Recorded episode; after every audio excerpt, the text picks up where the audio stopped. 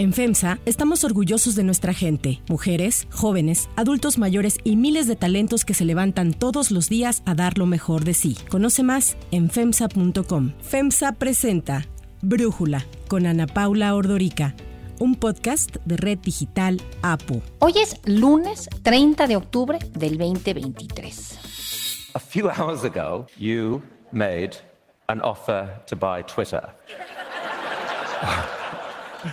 Why? How'd you know? Little bird tweeted in my ear or something. I don't know. By the way, have you seen the movie Ted about the bear? I, I, I have. I It's a good movie. Don't mention that here. So, um. So, uh, question? Se acaba de cumplir apenas el viernes pasado un año desde que el multimillonario Elon Musk compró la red social Twitter, una operación que se puede resumir en una serie de grandes caídas. El valor de la empresa ha bajado alrededor de un 90%, ha habido un recorte del 80% de su personal, los ingresos publicitarios han bajado, dicen que un 5%, finalmente hasta hubo un cambio de nombre, ahora Twitter se llama X, increíble pensar en un nombre establecido, una marca establecida y pretender cambiarla y verlo eso como un éxito, pero es lo que sucedió. Hay que acordarnos que la compra de Twitter se cerró el 27 de octubre del 2022 con un valor de 44 mil millones de dólares e implicó que a partir de ese momento dejara de cotizar en la bolsa. A partir de ese momento los números ya no son públicos. Sin embargo, el propio Elon Musk ha dicho en los últimos meses que Twitter o X tiene un valor de alrededor de 4 mil millones de dólares y tiene unos 1.500 empleados. De junio para la fecha, X está encabezado por esta ejecutiva publicitaria Linda Yacarino, que fue nombrada por Musk para ayudarle a generar ingresos después de que muchos anunciantes huyeran de la plataforma. Y Musk ha señalado constantemente como necesarios los cambios que ha impuesto en la red social para enderezar la situación financiera y facilitar la libertad de expresión. Esto habla mucho él de la libertad de expresión. Pero realmente hemos visto esto, cómo ha sido el balance de este año de Twitter o de X con Elon Musk al frente. El análisis. Para platicar de ello le agradezco a Emilio Pisu Saldaña, experto en temas de tecnología de la información, platicar con nosotros. Pisu, a ver, primero así a grandes rasgos, ¿cómo resumirías tú este año de Twitter? Gracias, Ana Paula, qué gusto saludarte. Yo lo resumiría como caótico y un caos que ya no es ese caos que acompaña a la innovación, en donde constantemente estás viendo visos de magia y visos de avances y visos de cómo las cosas en la tecnología de repente, en efecto, pueden incluso hasta confundirse con la magia. En este caso hablamos de un caos que ha ido en detrimento de la experiencia de usuario. Oye, Piso, veía una columna de Paul Krugman que se me hizo buenísima en el New York Times hace unos días, en donde hablaba de cómo hay ciertas marcas, lugares, cosas que se vuelven como un núcleo alrededor de todo, ¿no? Y pone el ejemplo de la ciudad de Nueva York como el núcleo de las finanzas globales, pone el dólar como la moneda de referencia en el mundo y habla pues ahí de cómo Twitter de alguna manera era en un momento dado este lugar al que sí se podía recurrir para obtener información, para leer y para postear datos interesantes. Pero él dice que desde que lo compró Elon Musk, con los cambios que ha hecho, esto ha cambiado y yo sinceramente coincido. A mí ya me cuesta mucho trabajo, siento que hay un discurso de odio tremendo. Eh, ahorita en lo que estamos viendo de la guerra entre Israel y Hamas, me parece que el antisemitismo en la red social es intolerable. Entonces, quiero preguntarte si compartirías esta opinión y por qué piensas que está pasando lo que está pasando. Fíjate que definitivamente yo comparto la opinión de que la experiencia en usuario en ahora X, antes Twitter, se ha venido degradando en muchos sentidos y hay varias cosas que me llaman mucho la atención. Por ejemplo, inicialmente Elon Musk compra por 44 mil millones de dólares esta plataforma con la promesa de eliminar toda la cuestión del ambiente tóxico, el bullying, la desinformación. Habla Elon Musk. Well, I think it's very important for there to be an inclusive arena for free speech where all, yeah, so uh, yeah, Twitter has become kind of the de facto town square. Um, so uh, it's just really important that people have the both the, the reality and the perception that they are able to speak freely within the bounds of the law. And a good sign as to whether there is free speech is someone you don't like allowed to say something you don't like. Y pues a la vuelta de un año, hoy estamos analizando si X se retira de Europa, por ejemplo, porque no cumplen con las leyes y los requerimientos de las leyes europeas en materia de propiedad de datos. Vemos que le hacen un llamado a X, ya no solamente a Elon Musk, sino al conjunto de Linda Yacarino y a la empresa como tal, para decirle que la Unión Europea considera a X una plataforma de desinformación.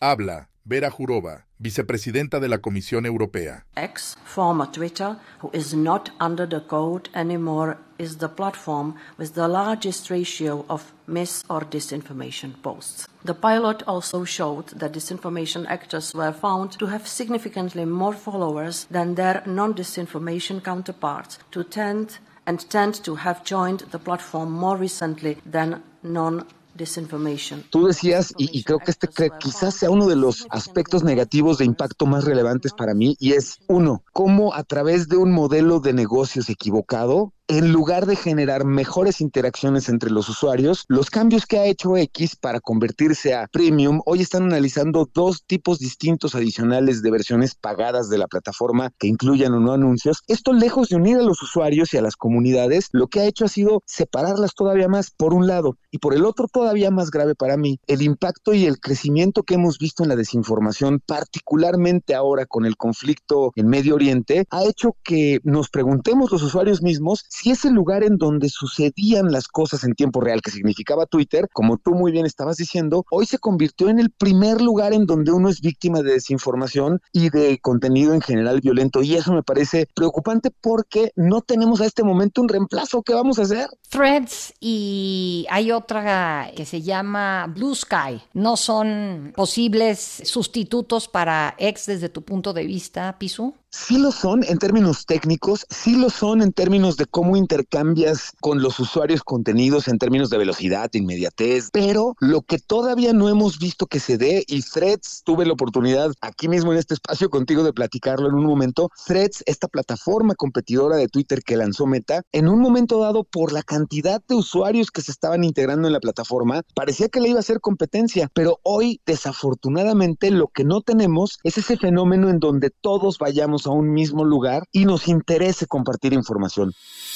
Habla Mark Zuckerberg, CEO de Meta. I think a lot of people just don't want to use an app where they come away feeling bad all the time. So I think how we set the culture for threads early on in terms of being a more positive, friendly place for discussion will hopefully be one of the defining elements for, you know, the next decade as, as we scale it. Hoy vamos a, a X más bien con una mezcla de preocupación y miedo entre voy por el contenido que quiero obtener, pero por otro lado ya no me gusta interactuar y contribuir y enriquecer el contenido porque la cantidad de desinformación y de violencia es enorme. Y esa parte creo que es la que le falta para que tengamos un buen competidor. Sí, el tema de las palomitas azules, yo primero juré que no iba a pagar los mentados 11 dólares por tener la palomita, pero el problema es que si no lo pagas, lo que tú posteas, el algoritmo te lo manda hasta abajo y entonces sí, el engagement se va por los suelos, ¿no? Entonces creo que o pagas esos 11 dólares o mejor te sales de la red social, que mucha gente ha optado.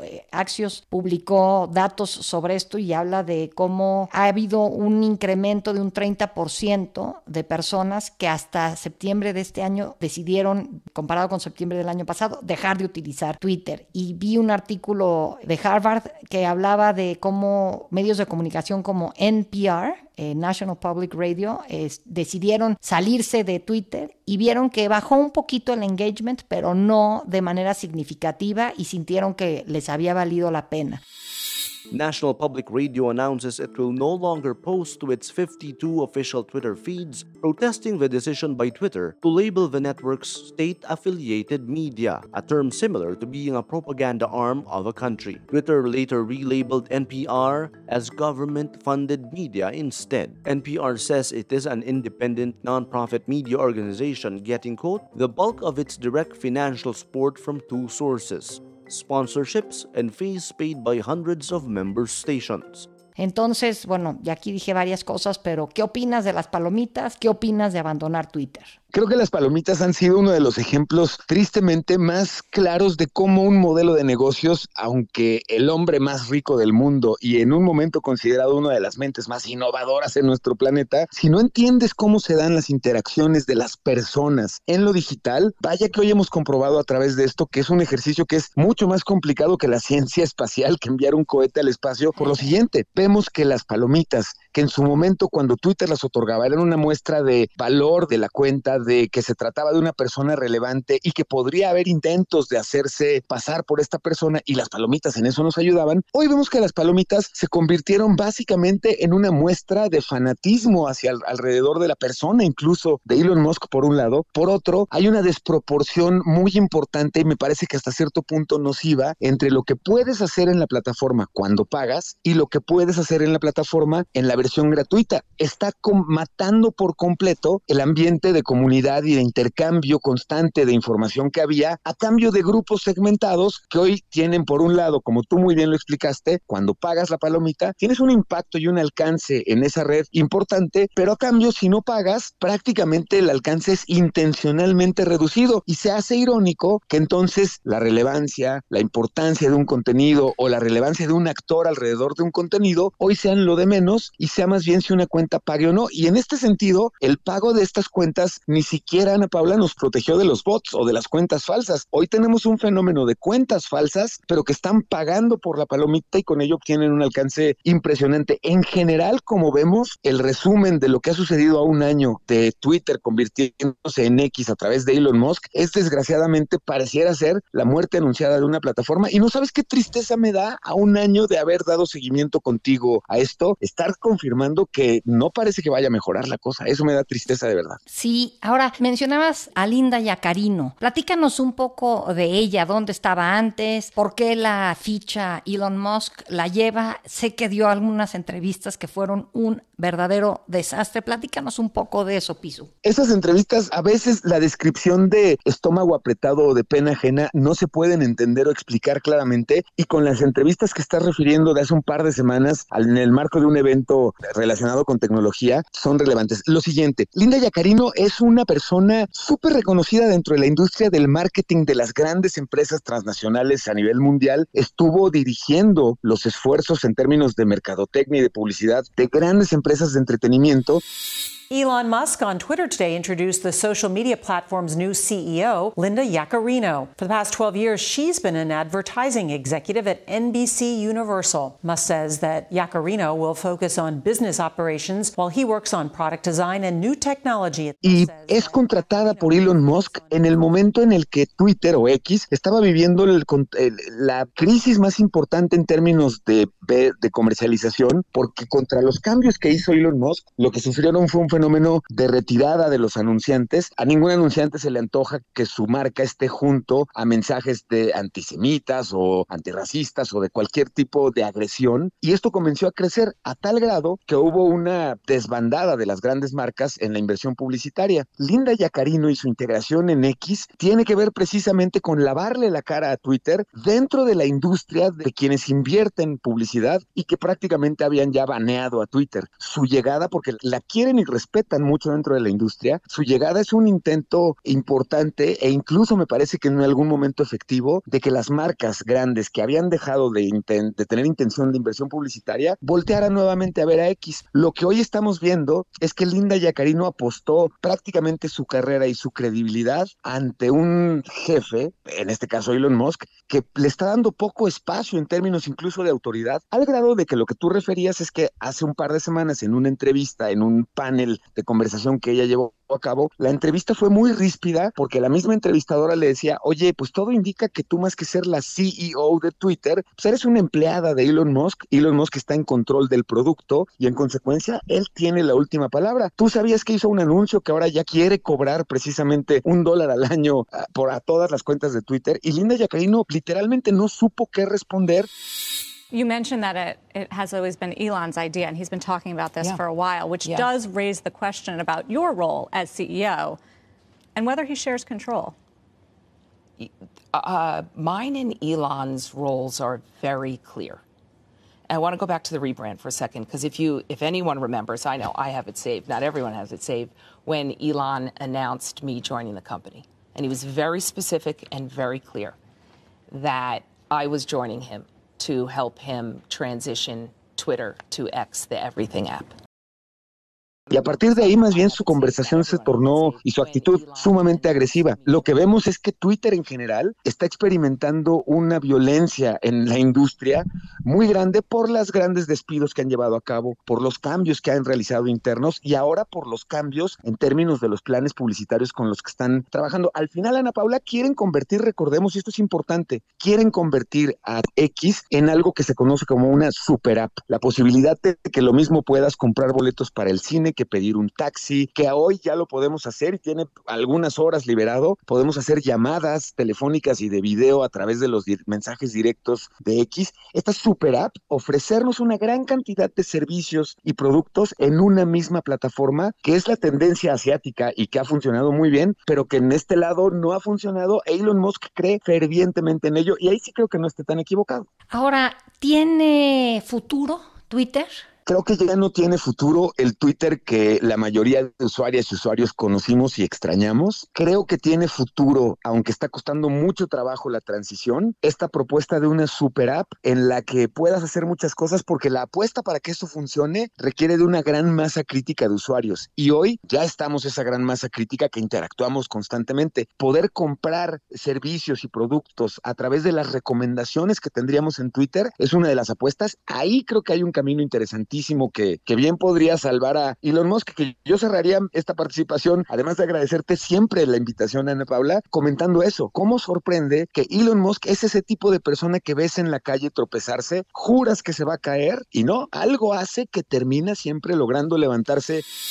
Habla Elon Musk. What was your biggest failure and how did it change you? Oh, I have to really think hard about that. Failure. Never heard of it. there's, there's your answer.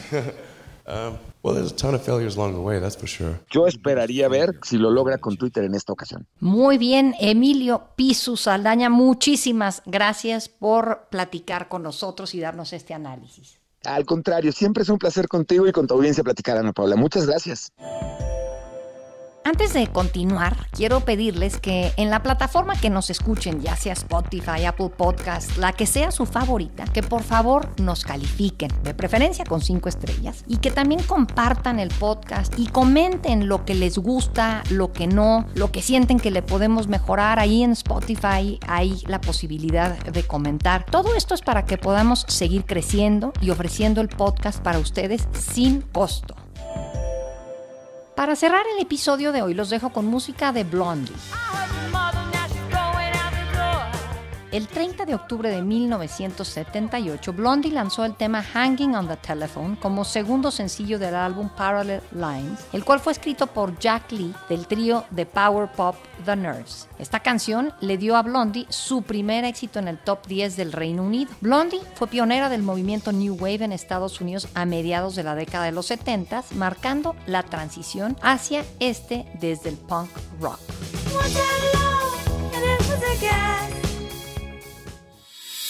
Yo soy Ana Paula Ordorica. Brújula es una producción de Red Digital APO. En la redacción, Ariadna Villalobos. En la coordinación y redacción, Christopher Chimal. Y en la edición, Cristian Soriano. Los esperamos mañana con información más importante del día. Oxo, Farmacias ISA, Cruz Verde, Oxo Gas, Coca-Cola FEMSA, Invera, Torrey y PTM son algunas de las muchas empresas que crean más de 245 mil empleos tan solo en México y generan valor como parte de FEMSA. FEMSA presentó Brújula con Ana Paula Ordorica, un podcast de Red Digital APO.